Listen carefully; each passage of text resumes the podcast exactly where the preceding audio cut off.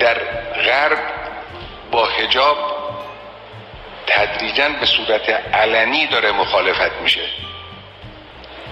عنوانی که برای این ذکر می‌کنن میگن هجاب نماد یک حرکت مذهبی است.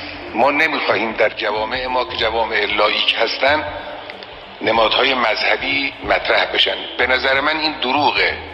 بحث مذهب و غیر مذهب نیست.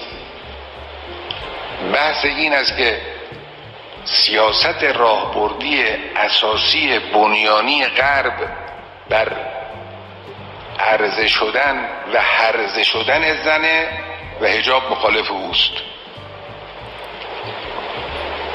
حتی اگر چنانچه هجاب ناشی از یک انگیزه و ایمان دینی هم نباشه باشه.